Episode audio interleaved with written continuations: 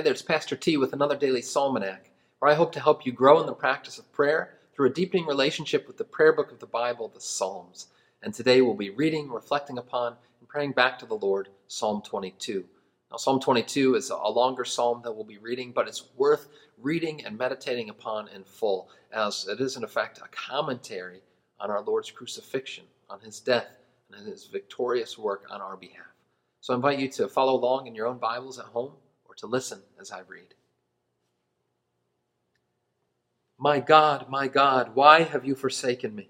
Why are you so far from saving me, from the words of my groaning? Oh, my God, I cry by day, but you do not answer, and by night, but I find no rest.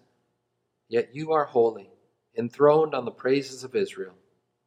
In you our fathers trusted. They trusted, and you delivered them.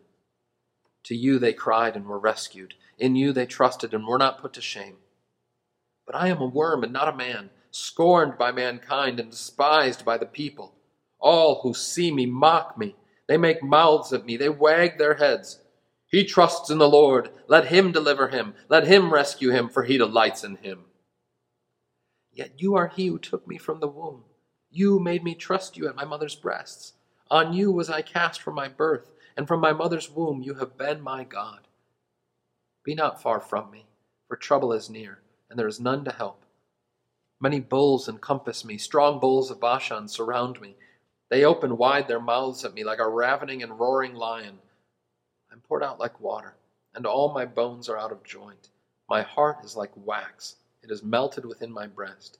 My strength is dried up like a potsherd, and my tongue sticks to my jaws. You lay me in the dust of death. For dogs encompass me, a company of evildoers encircles me. They have pierced my hands and feet. I can count all my bones. They stare and gloat over me. They divide my garments among them, and for my clothing they cast lots. But you, O Lord, do not be far off. O you, my help, come quickly to my aid. Deliver my soul from the sword, my precious life from the power of the dog. Save me from the mouth of the lion. You have rescued me from the horns of the wild oxen. I will tell of your name to my brothers.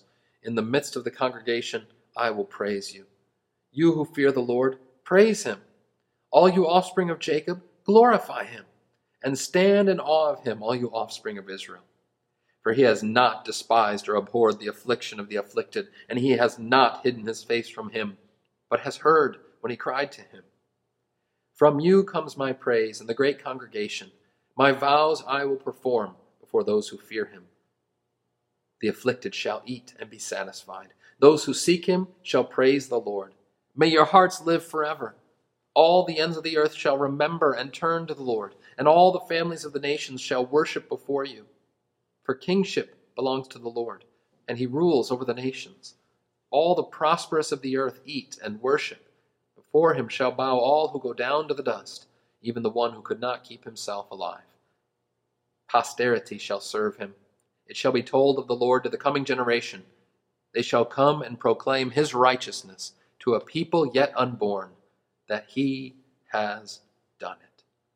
Glory be to the Father, and to the Son, and to the Holy Spirit, as it was in the beginning, is now, and will be forever. Amen.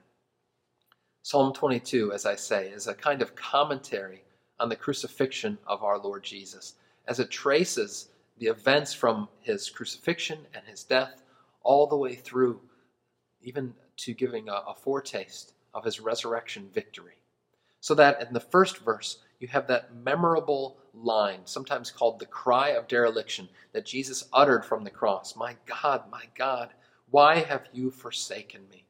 On the face of it, it sounds like a cry of hopeless despair. And in a sense, it is. As Jesus is separated from the Father, forsaken on our behalf, he goes into that dark abyss so that you and I will never have to go there. We'll never have to know that, that dark separation from God.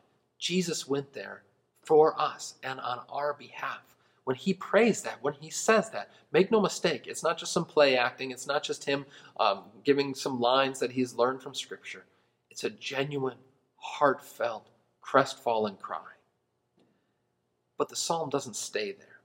As it traces all of these different the different sufferings that Jesus endured even on the cross. Those who see me mock me, they make mouths at me. He trusts in the Lord, let him deliver him. words that were spoken by the religious leaders and by the crowds as they ridiculed our Lord on the cross. And even Jesus looking down at uh, his bones made out of joint and the way that his tongue sticks to his jaws, and on and on it goes. But then Psalm 22 takes a turn. It moves, if you will, from death to life, from crucifixion to resurrection, as already there is an anticipation, a foretaste of the victory that is yet to come. All the ends of the earth shall remember and turn to the Lord, and all the families of the nations shall worship before you, for kingship belongs to the Lord, and he rules over the nations. And it says, Posterity shall serve him. It shall be told of the Lord to the coming generation. They shall come and proclaim his righteousness to a people yet unborn, that he has done it. To me, anyway, in that last lovely line, it evokes that word that Jesus speaks on the cross tetelestai. It is finished. He has done it. The atoning sacrifice for your sins and mine, it has been accomplished. The, the gift that we need to reconcile us to the Father, the defeat of Satan, the burial of our sins, and the beginning of a new creation. He has done it. Jesus, through his death on the cross and through his resurrection, is ushering in the kingdom of God, kingship belongs to the Lord. His righteousness, the righteous justice, but also the righteous mercy of our Lord that prevails through the death and resurrection of our Savior Jesus. Psalm 22 leads us through the darkest depths and into the brightest light of our Lord's victory. And to pray it is to remember and to give thanks for all that Jesus has done and is doing on our behalf. Let us pray. Gracious Lord Jesus, you were forsaken that we be not forsaken. You went down into the depths, down into the darkest grave, so that we would never have to know that separation from the Father that you endured. Thank you, Lord. Thank you for your obedience. Thank you for your faithfulness unto death, even the shameful death on the cross, as people mocked you and derided you.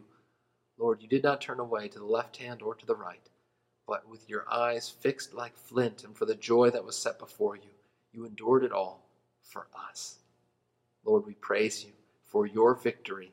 We pray that we would announce this good news to our posterity and all those who come after us that you have done it, that it is finished. Help us rest, Lord, in your finished work. Through Jesus Christ our Lord. Amen. And now may the Lord Jesus, who has the victory, who has done it on our behalf, guide you and keep you this day. Go in his peace.